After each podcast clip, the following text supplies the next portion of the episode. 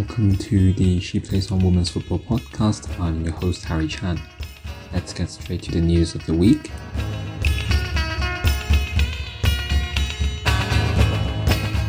Our episode comes one day later today due to two announcements coming from West Ham United and Tottenham Hotspur just yesterday. First of all, West Ham United women head coach Matt Beard has left the WSL club by mutual consent.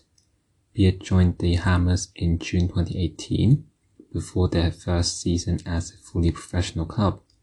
He guided the club to an FA Cup final against Man City in 2019, but leaves after overseeing just one win in seven league games this campaign. Goalkeeping coach Billy Stewart and first team coach Paul McHugh will take temporary charge of the team. And at Tottenham Hotspur Women, they have appointed England assistant coach Rehanne Skinner as the new first team coach after sacking previous co-head coaches Karen Hills and Juan Amorós on Thursday. Former Arsenal coach Skinner was part of the Lionesses head coach Phil Neville's backroom team in the national setup. She has agreed to a two and a half year contract at Spurs until the end of the 2022-23 WSL campaign.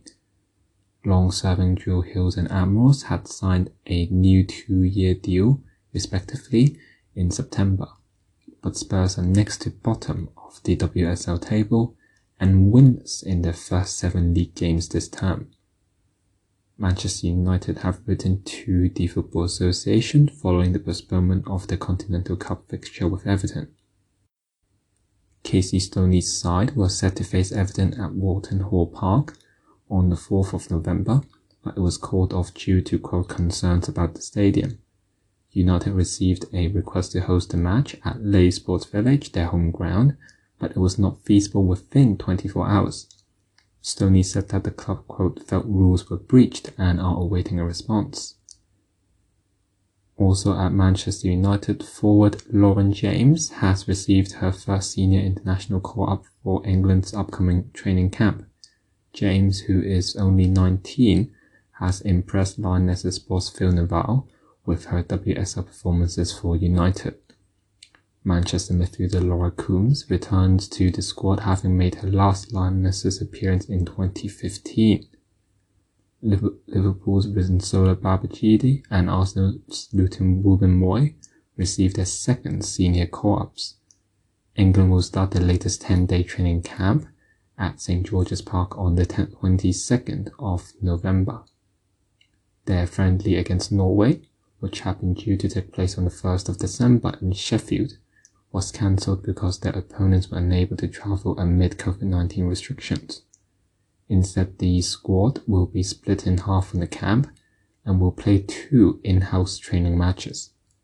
Birmingham City's Continental League Cup tie against Leicester City has been postponed after a Blues player tested positive for coronavirus.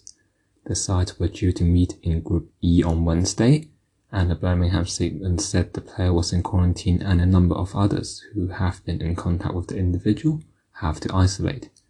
In the statement, it was said that, quote, a new date for the cup tie will be announced in due course. And here are your match results for this week. In the Continental Cup, Alex Morgan missed the deciding penalty as Tottenham lost 5-4 in a shootout at North London rivals Arsenal in the Women's Continental League Cup. The United States striker came on as a substitute in a 2-2 draw before the group stage game went to a shootout to determine who received the bonus point. However, the result saw both the Gunners and Spurs knocked out of the competition. Chelsea topped Group B, but the match at London City Lionesses was postponed. The championship side had to call the game off shortly before kickoff on Wednesday after two of the first team players and one member of staff tested positive for COVID-19. And last weekend was Women's Football Weekend, where leaders Manchester United came from two goals down to maintain their unbeaten WSL start against rivals Man City. Chloe Kelly and Laura Coombs both capitalized on poor United defending to give City a 2-0 lead at the break, but two-time World Cup winner Tobin Heath pulled a goal back for the hosts after 54 minutes. Substitute Kirsty Hanson then produced a deserved leveller in the 74th minute from a header to complete a famous comeback. United could have won the game in the 89th minute when Lucy Staniforth's downward header was cleared off the line by Demi Stokes. In another game, Claudia Walker scored the only goal as Birmingham City won at Aston Villa in the club's first WSL meeting. The Blues edged in a disappointing derby when Walker fired in off the underside of the bar on 72 minutes. After Lucy Whipp's cross had created the opening, Stine Larsen went closest for Villa, heading wide just before the break. But it was a happy end to the week for the Blues, who had been hit by injuries and COVID-19 protocol and restrictions. On Thursday, their boss Carla Ward said they only had 10 fit players available and they ended up only naming two substitutes at Villa Park. It was the first game between the sides in the WSL following Villa's promotion to England's top flight last season.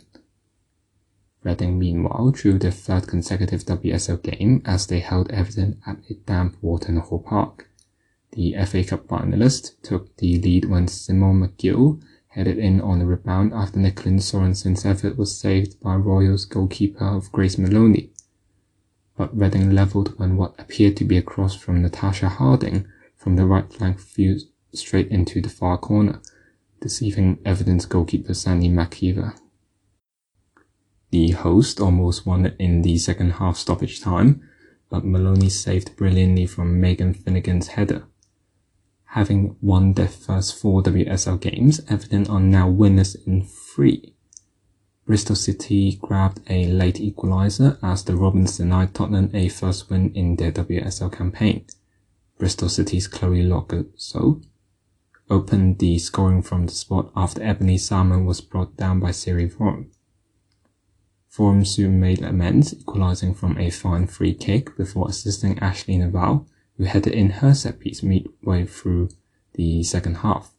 But after Spurs' Rianna Dean was shown a straight red, Salmon netted a 92nd minute equaliser for the hosts. Brighton claimed a second WSL victory of the season as they left West Ham still winners at home. Rianna Jarrett's classic bustling old school centre forwards finish settled the contest on the 69th minute. Battling to chase a hopeful punt upfield, she flicked the ball over the head of West Ham goalkeeper Mackenzie Arnold, before determinedly beating Gilly Flaherty to not home her first goal of the season and her side's first win since the opening day as well. Lastly, Chelsea hit a dramatic last gasp derby equaliser to stop London rivals Arsenal going top of the WSL. The Gunners look to have won the game when Vivianne Miedema beat England defender Millie Bright to set up Beth Mead for an 86 minute opener.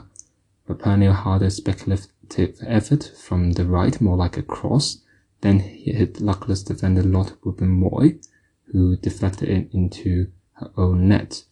That allowed Chelsea to stretch their long unbeaten WSL record to 27 games, and the visitor might even have won it in stoppage time with their best opening of the game, but when Sam Kerr raced through, she chipped just wide of the post.